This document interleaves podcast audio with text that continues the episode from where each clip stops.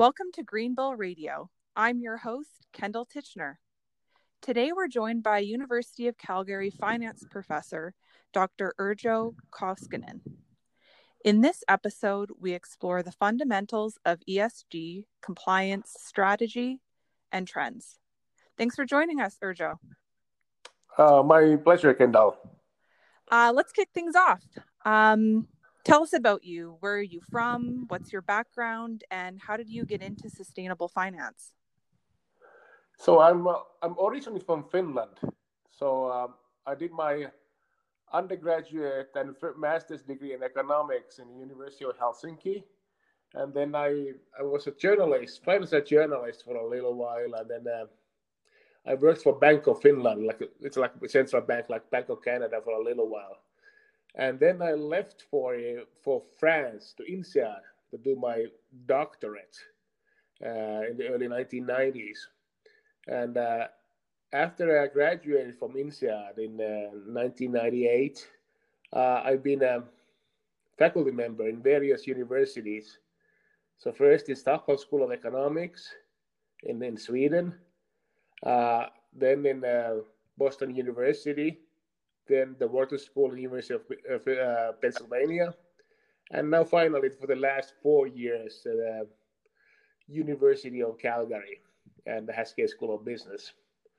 Uh, the way I got interested in, in uh, sustainable finance and CSR and ESG, basically by accident. Um, a friend of mine and my colleague of mine uh, at the time, we were both at Boston University, and neither one is in Boston University anymore. But he wanted to start working on a, an idea that he got from our marketing colleagues who thought that CSR initiatives are like uh, mechanisms to in, uh, increase customer loyalty. And uh, I was very suspicious about this beginning. I thought, oh, this is not that interesting. But he, he kind of persisted in, in, in, in, about this research idea. So we were one of the first ones to, to in finance to develop a formal modeling of how uh, CSR initiatives increase customer loyalty, and uh, stability of cash flows, and thus increase uh, access to financing and decrease cost of capital and decrease systematic risks. So it was really my, my, my co-authors' persistence that got me into the sustainable finance. And I'm very grateful for him for that because now the, the article has become a big big big hits and uh, is gaining lots of citations. So he's, he's becoming uh, one of the major major contributions in the, in the sustainable finance and CSR literature. Very cool and a, a very apropos, um, I guess, conversation to be having today during the pandemic. Um, I tuned into your webinar with uh, Queens, I think it was a week or two ago. So a lot of really interesting discussions there. Um, so, it, can you explain what ESG is and why so many companies are developing ESG strategies? So, ESG stands for environmental, social, and governance governance factors. Uh, and uh, so, sustainable finance just means that you take these environmental, social, and governance issues or factors into account when you making your investments and capital allocation decisions.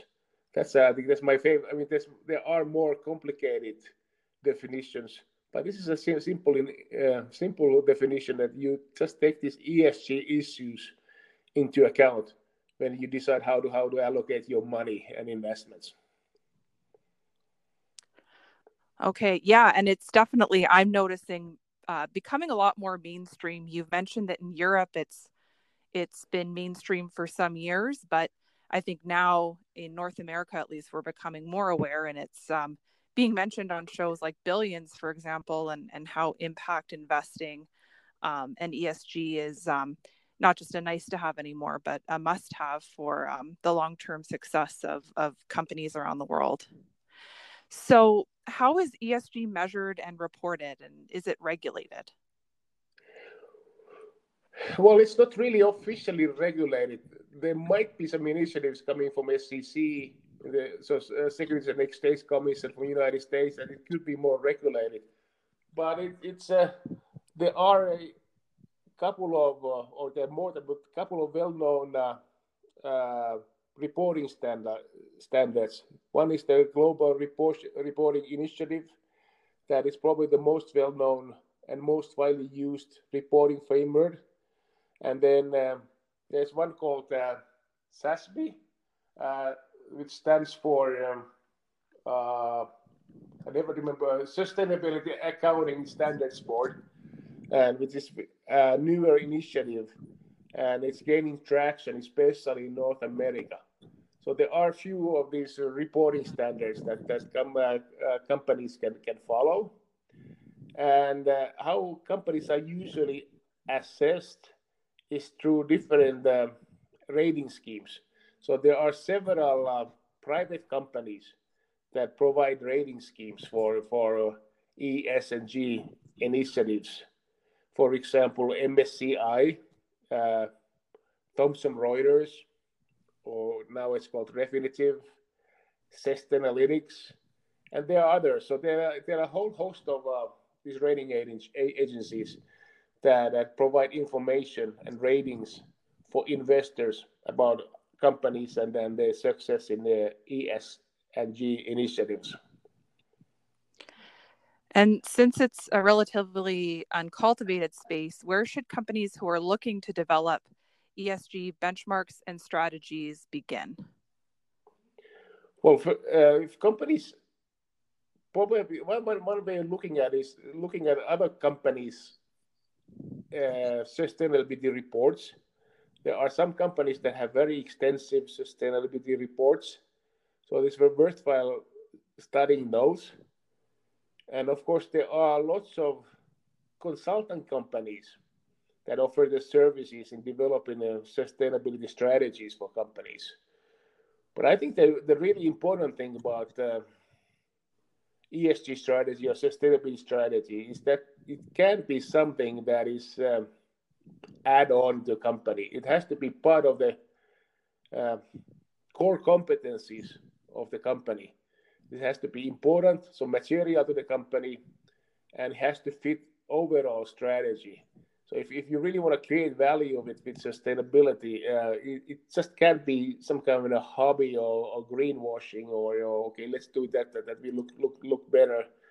Those days are gone. It has to be really part of part of your overall strategy and part of your comparative advantage or core competence that that that, that, that might in the long run create value for your company. Yeah, I think that's um a key insight there is that the the days of greenwashing are are coming to an end, if not over. Well, hopefully, hopefully coming to an end. I mean, there's there's there's plenty of greenwashing that we, people like to do, um, or companies like to do fancy fancy reports, and nothing really happens. But you can you can fool some of the investors all the time uh, but but not all of the investors all the time. So uh, at some point, that the word gets out, and who, who's sincere and who's not, and people have to, companies have to get more sophisticated, more and more sincere and more serious about their ESG initiatives.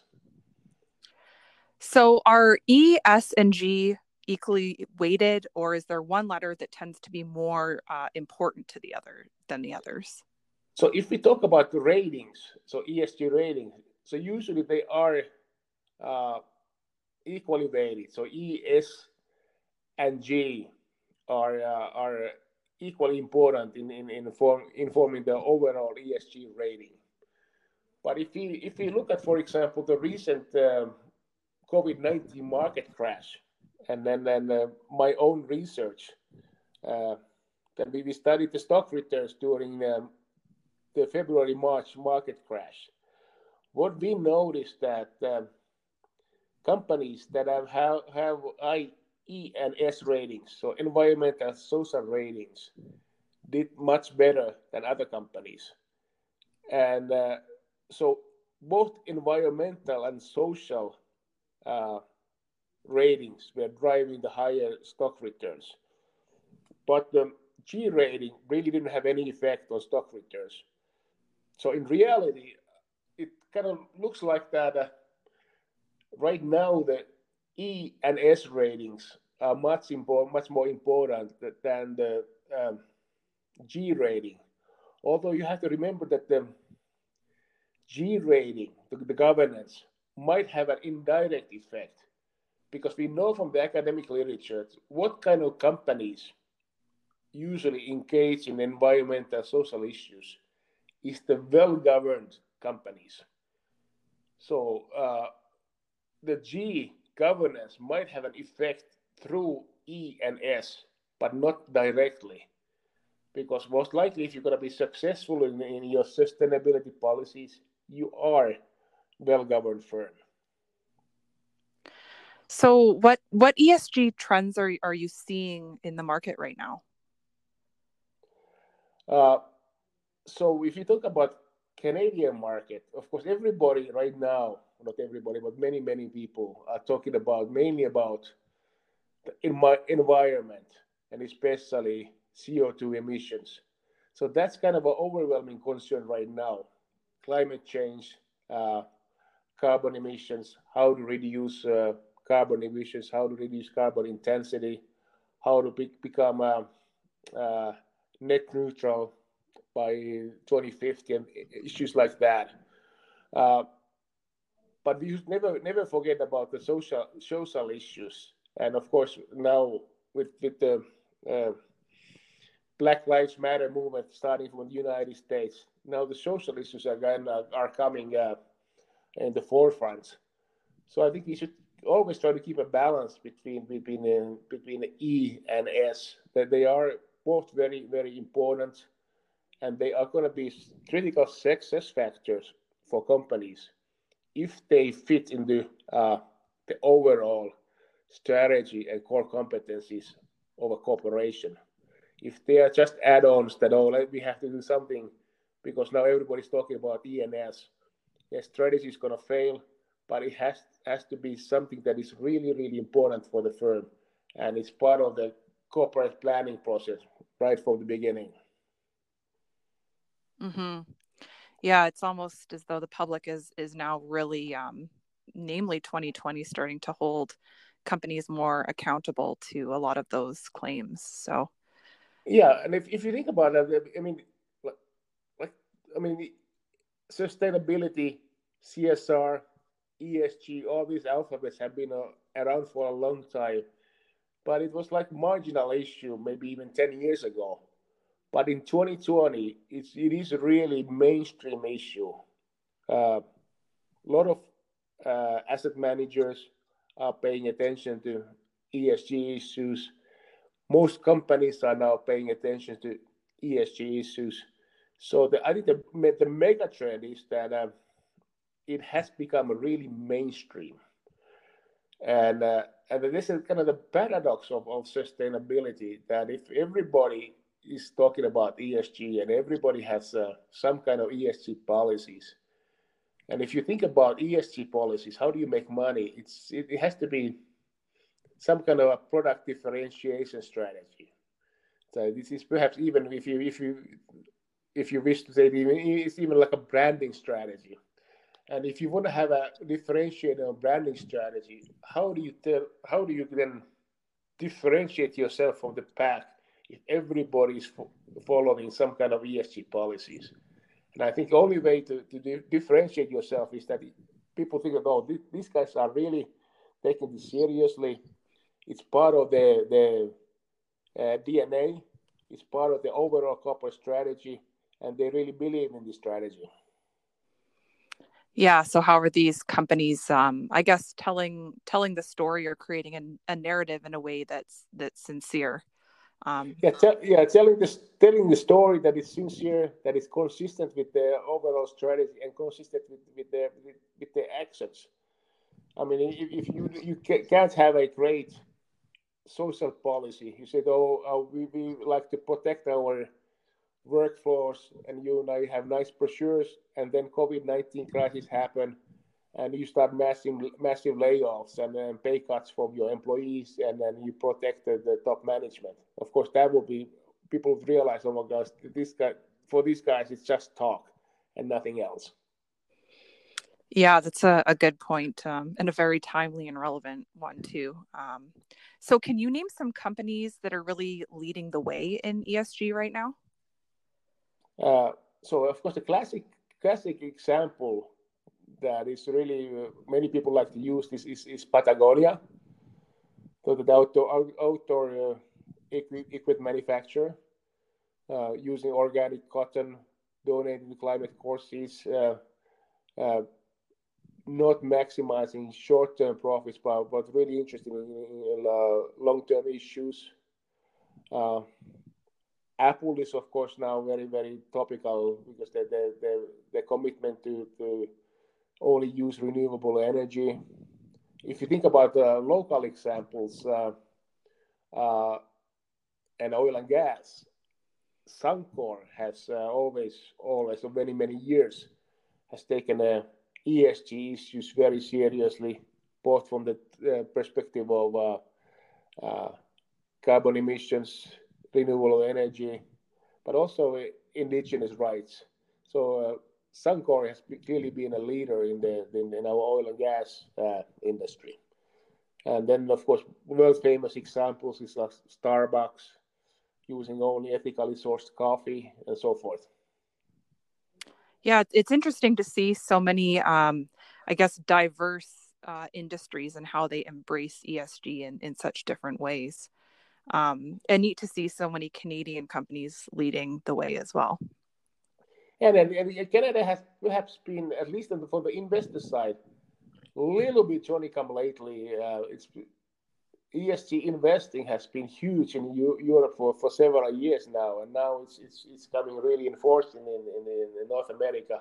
In the U.S., we know that uh, what, what that BlackRock, for example, the world's largest asset manager, is now integrating ESG consideration into the investment process, and also the Canadian uh, asset managers are, are following. So it's, it's becoming a huge, huge issue also in, in Canada, and uh, a lot of our companies have been uh, uh, very progressive in that sense. And thinking about how okay we we understand that this ESG is not charity, but how do we make it that this is, is part of our uh, long-term future that we, we be profitable for our shareholders, but at the same time take care of the environment, our workforce, and our other stakeholders. Mm-hmm. Yeah, ensuring that there's still a planet and, and people to serve in the long term. And quite often, I mean, I mean, sometimes it's nice to think that we can have a so-called triple uh, bottom line, people, planet, profits. But I mean, if if if we can if, if we can be good for people, good for planet, and good for profits, that's a kind of the ideal situations uh, situation.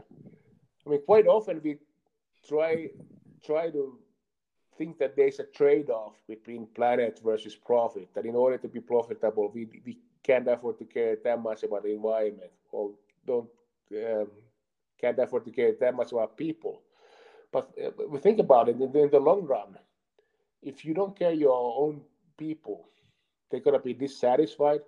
Are you gonna are they gonna be motivated to work for you? Probably not.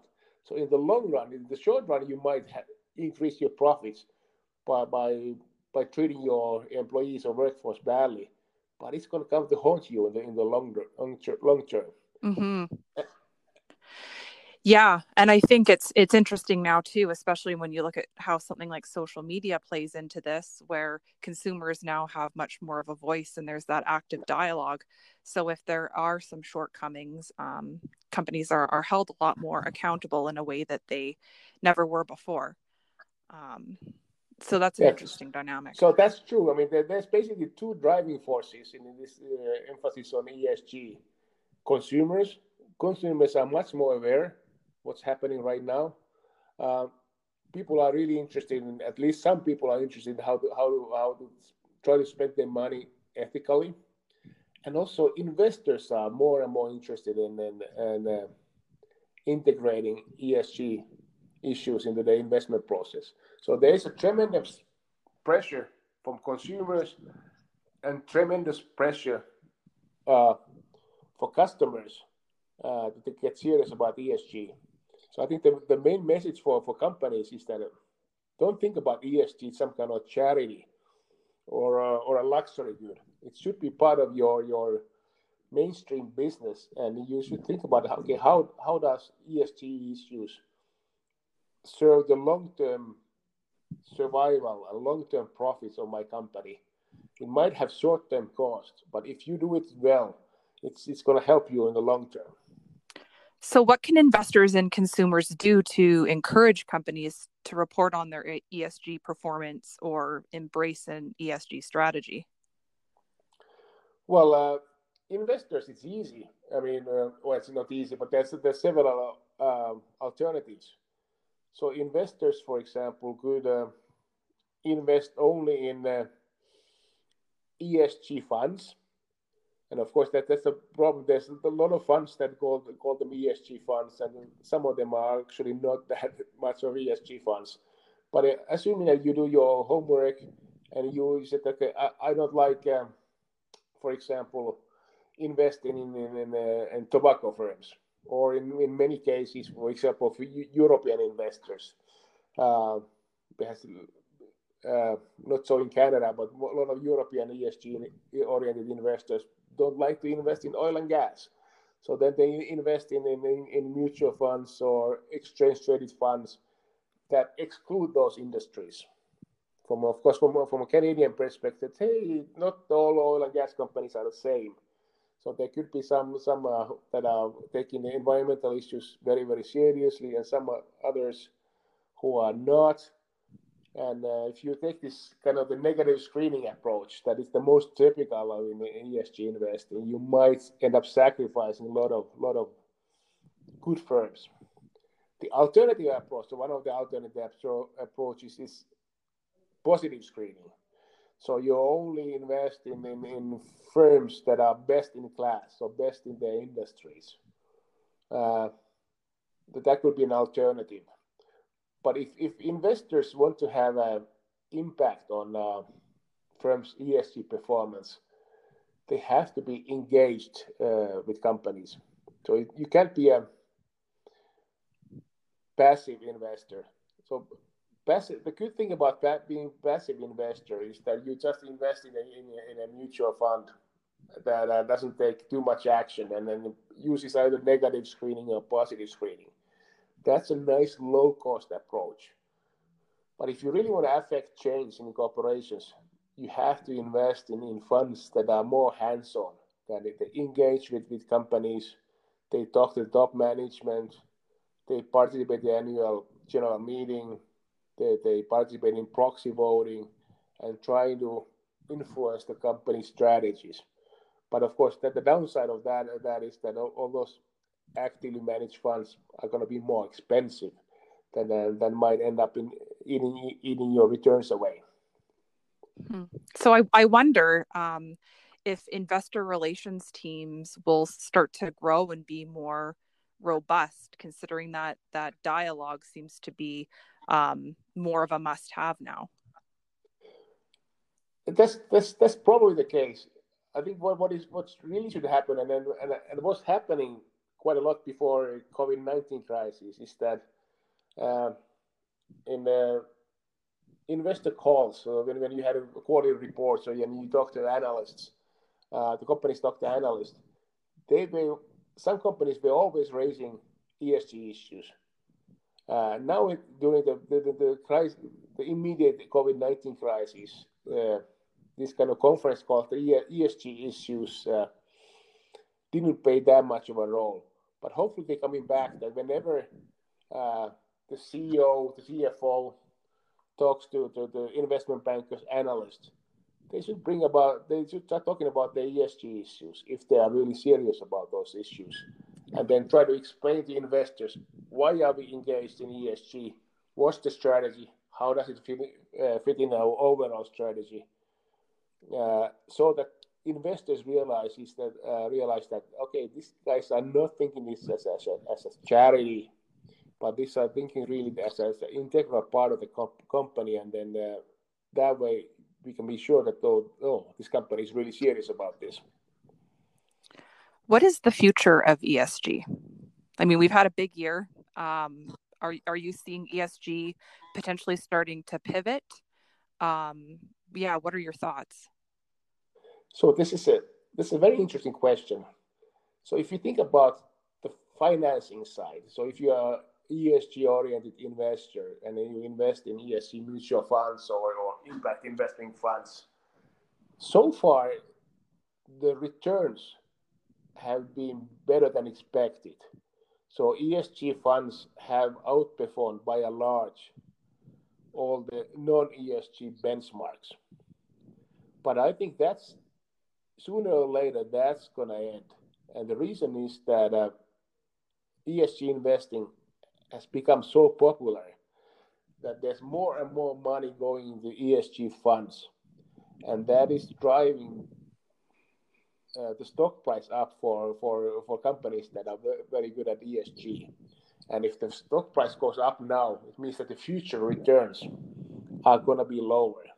So sooner or later, this uh, tremendous money flows into ESG funds are will start diminishing the returns that you actually get from ESG investing.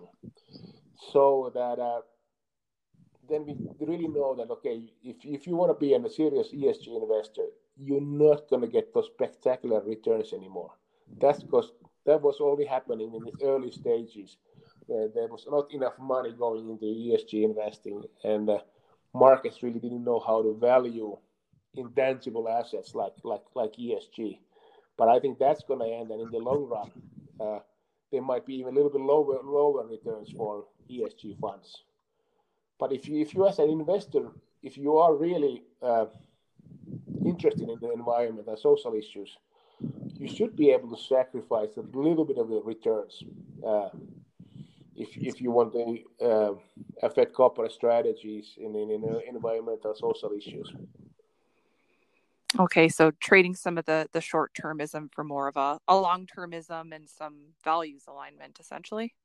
Yeah, and and, and, and, and so far the situation for, for ESG investors has almost almost been like like good, good too good to be true the returns have been better than for, for non-ESG investments.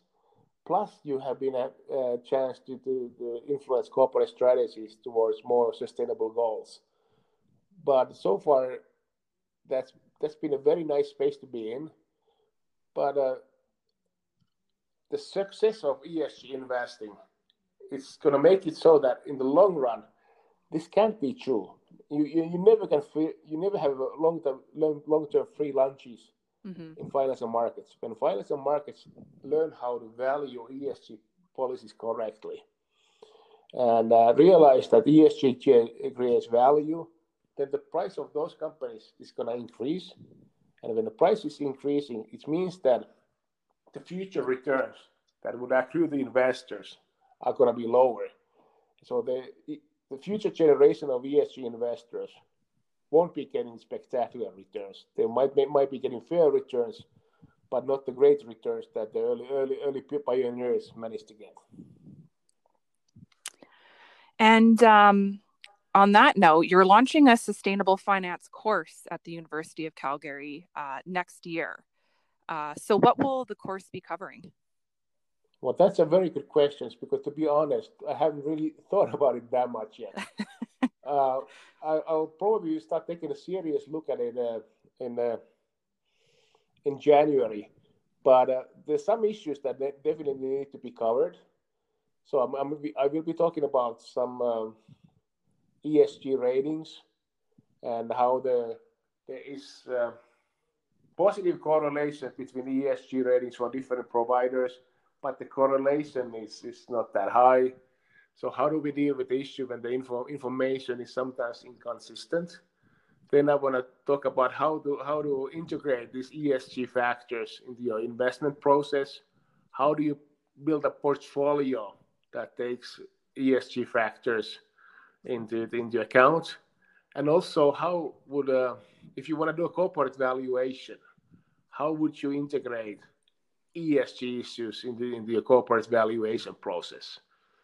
And hopefully, I'll I'll, I'll be leaning on also for our ESG oriented community in Calgary and maybe Canada in large, and get some some exciting uh, exciting uh, guest lecturers as well. Well, I uh, I graduate this year, but maybe I'll have to come back and take that course. it sounds really interesting. Um, they take it after the first first year is always an ex- experiment. Usually, uh, the second time when without teaching any course is much better experience. Yeah, well, you'll have to send me um, the information when it's ready, and I'll uh, I'll share it on here and with my network because uh, there's definitely a growing appetite for that type of content. Yeah, I would I would imagine that uh, the, the student body, uh, undergraduate and graduate student at the Haskayne School of Business, uh, would be very interested in all kind of sustainability finance finance issues. So I think there's about I mean there's there's really a time that that has will start increasing its offering in, in, in sustainability and sustainable finance in particular. Yeah, well, especially in such a, an energy centric um, city too. Um, I think it'll be a very um, interesting playground for those those worlds to collide.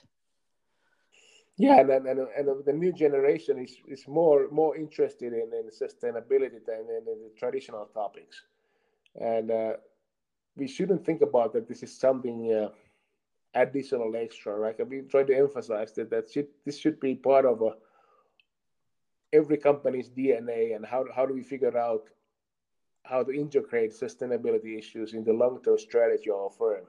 So of course it then means that we, we as a business school we have to also provide the tools for people to understand these issues yeah, well, you're definitely on on the forefront of a lot of that thought leadership. So if, if people want to connect with you, what's the best way for them to do that? Uh, I'm fair, I try to be fairly active in, in, in, LinkedIn, depending on how, how busy I'm. And otherwise, I'm not active in, in Twitter or Facebook, but I think LinkedIn would be uh, uh, one way of getting in touch with me. Perfect. Well, this has been very informative here, Joe. Uh, thank you so much for joining us. Hey, my, my pleasure, Kendall, and uh, happy to talk to you anytime. Okay. Thanks again. Bye. Thank you. Bye bye.